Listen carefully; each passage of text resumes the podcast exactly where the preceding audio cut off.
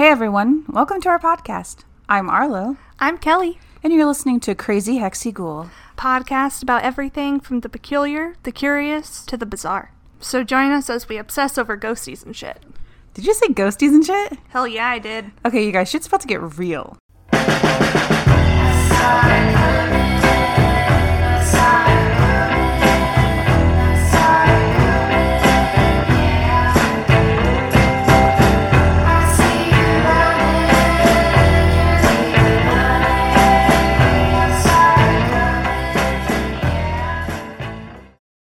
Guys, welcome back to another episode. I am your co host, Arlo. Kelly is out this week. She sends her deepest apologies.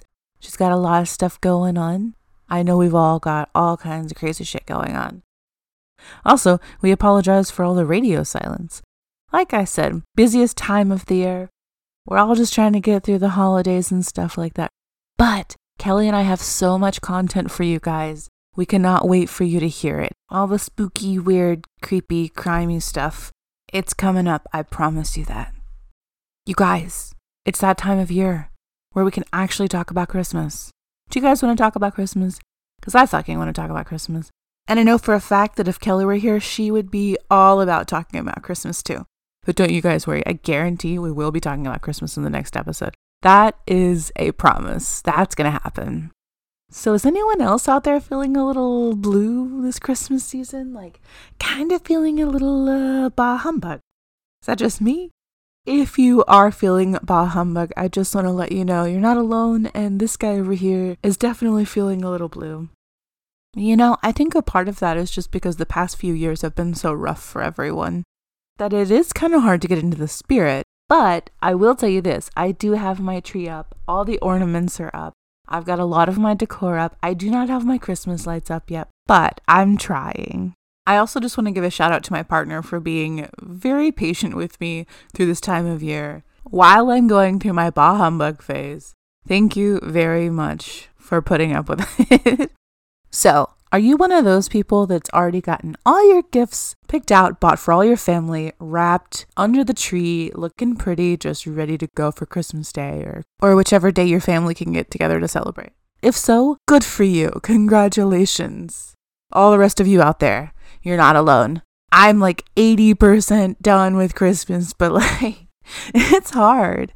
It's hard to pick presents for people. I try to buy gifts for people based on their like personality and what they like, but I realize that that's probably not as realistic that like people just want stuff that's practical they can use and stuff. All the stuff that they could probably buy for themselves, but know that like a parent figure or a parent or a spouse, partner, whatever will probably buy those things for them if they're like, "Hey, I just want socks." Or like cash or someone to pay all my bills or or even like those little chocolate coins that you get every year. That's a tradition in my family I've had since I was a wee little one. a fun little stocking tradition to pass down to the kids. Which I'm not the most traditional person in the world, but I think some traditions are fun to pass down to your kids. What are some traditions that you hope to pass down to them one day? If you want to tell us, email us at crazyhexyghoul at gmail.com. Or if you're feeling real ballsy, just send us a DM on Instagram where we are Crazy Hexy Ghoul Podcast. Yeah, just fill it up. Fill them up, man. And um, tell us all of the fun traditions you plan to pass on to your kids.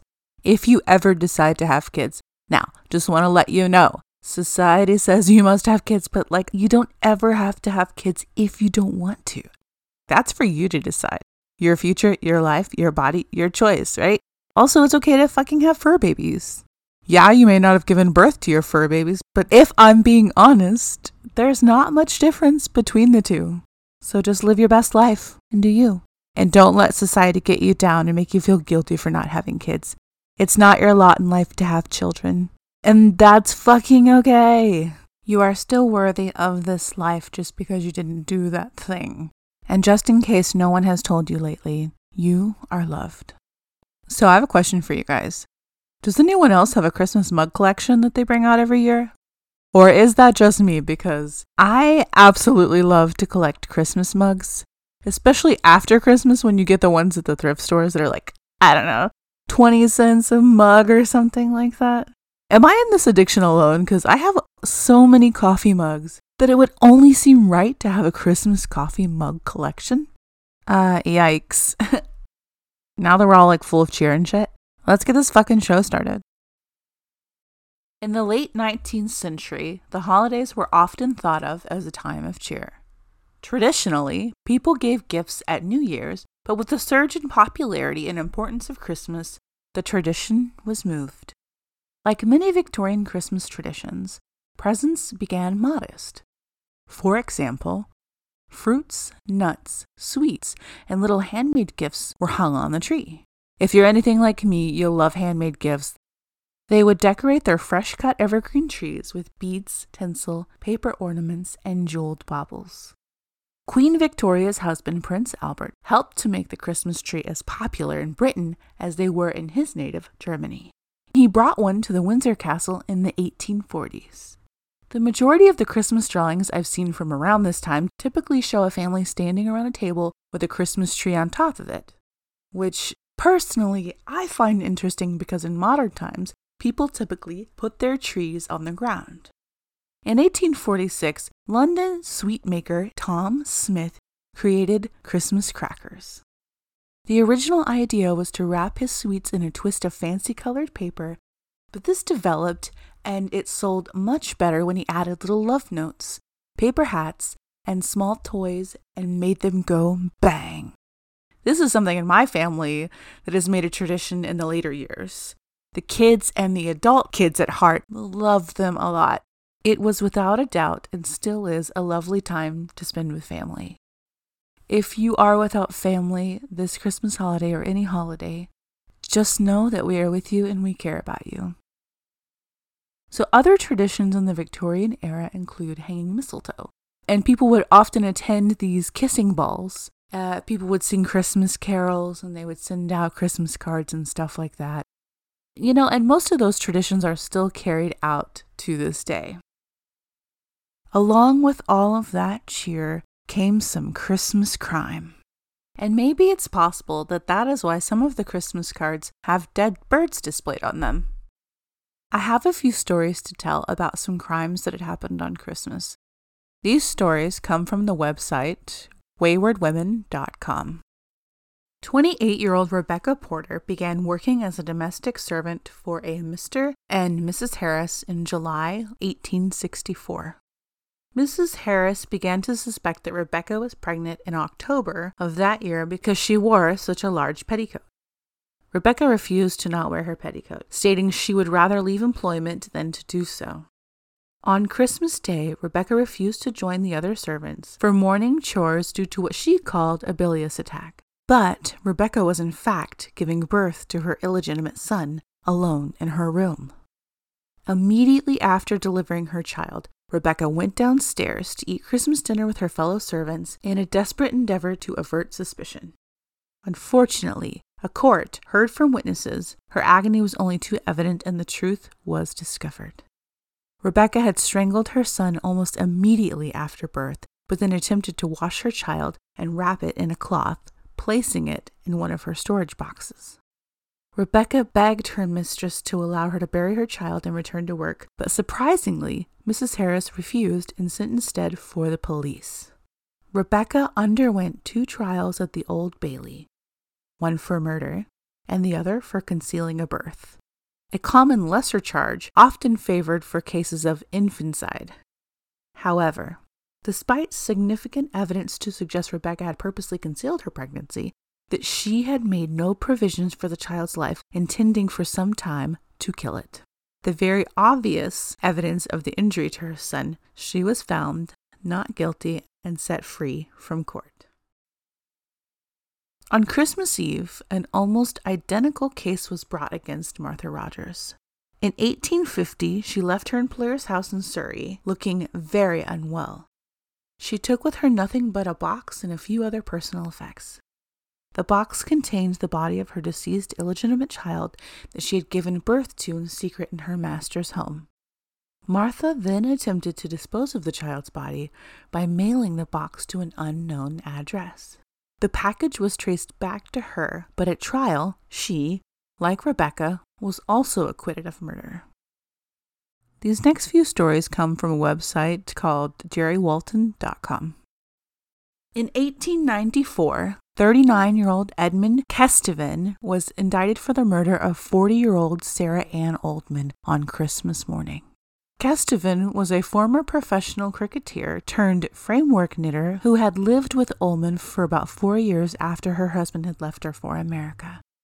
According to the Blackburn Standard, it reads Shortly after midnight on Christmas Eve, Mrs. Oldman left a neighbor's house, went home, and was heard to fasten her door. However, a little after midnight, when she entered the house of her sister, Mrs. Dove, who lived on the same street, Mrs. Oldman's face, neck, and nightdress were covered in blood. She did not speak, but sank into a chair and then on the floor and died in a few minutes. Mr. Dove had earlier gone to bed, but when he heard the commotion, he rushed downstairs and found his bloodied sister in law lying on the hearthrug. He then charged over Kesteven's house, kicked at the door, and Kesteven calmly opened it. Dove said, What have you done, Ted? And Kesteven replied, I have done it, and I'm not going to deny it. Upstairs in the room, you will find something I have done it with. Dove then took Kesteven to his house where he admitted the crime to the present, adding that Oldman had deceived him and that he had cut her throat. The police were informed and took Kesteven into custody. Later, they located a broken razor in the bedroom that he had used in the murder. His defense at trial was insanity, and some fellow cricketers raised money to help him with his court cost. Of course, they fucking did. However, the jury decided he was not insane, but rather uncommonly jealous. They found him guilty and sentenced him to death. He was hanged on March 26, 1895, at Nottingham. Serves you fucking right. Damn. Why did he have to kill her, though? Like, what? One horrible Christmas crime in the Victorian era occurred on Christmas Eve and happened at the house on Hodgkin Street in Sunderland in Tyne and Wear, England. The victim was a 50 year old woman named Elizabeth Taylor, not the Queen Elizabeth Taylor, don't be confused, who was found with her skull split open, evidently with a hatchet, in the backyard of number 7 Hodgkin Street on Christmas morning. She had last been seen about 1 a.m. drunk and sitting on the front steps. Girl up in there. When the inquest was held a few days later, a tenant identified an axe police found at his house, but also denied that it had been removed from a cupboard or used in the night in question. Tests done on the axe showed no blood on it. With no evidence, the jury returned a verdict of murder against some person or persons unknown. Well, that sucks. In 1890, a man named John Healy of Kilworth appeared at the Mitchelstown police station in blood stained clothing and was taken into custody. According to the Bolton Evening News, the prisoner, somewhat under the influence of drink and who was barefooted, called at the police station on Wednesday night and stated that his wife had been murdered on her way home to Kilworth. Police proceeded to check out his story and found his wife Bridget also drunk and nearly dead, lying near the roadway with her clothes covered in blood. She had been beaten and kicked. Police also quickly discovered the weapon used against her. It was Healy's wooden shoes with metal plates. The battered Bridget was taken to Mitchelson's workhouse and expired shortly thereafter. So this guy really did not remember killing his wife, but then they go to the scene of the crime and she's been killed with his shoe. This poor woman, I swear to God.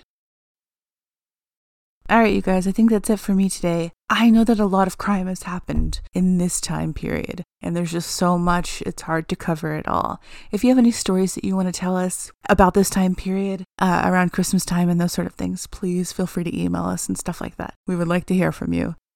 We hope you guys stay tuned for our next episode. Kelly will be back, and we're going to probably talk about more Christmas stuff. Thank you guys for listening, and um, have a good day.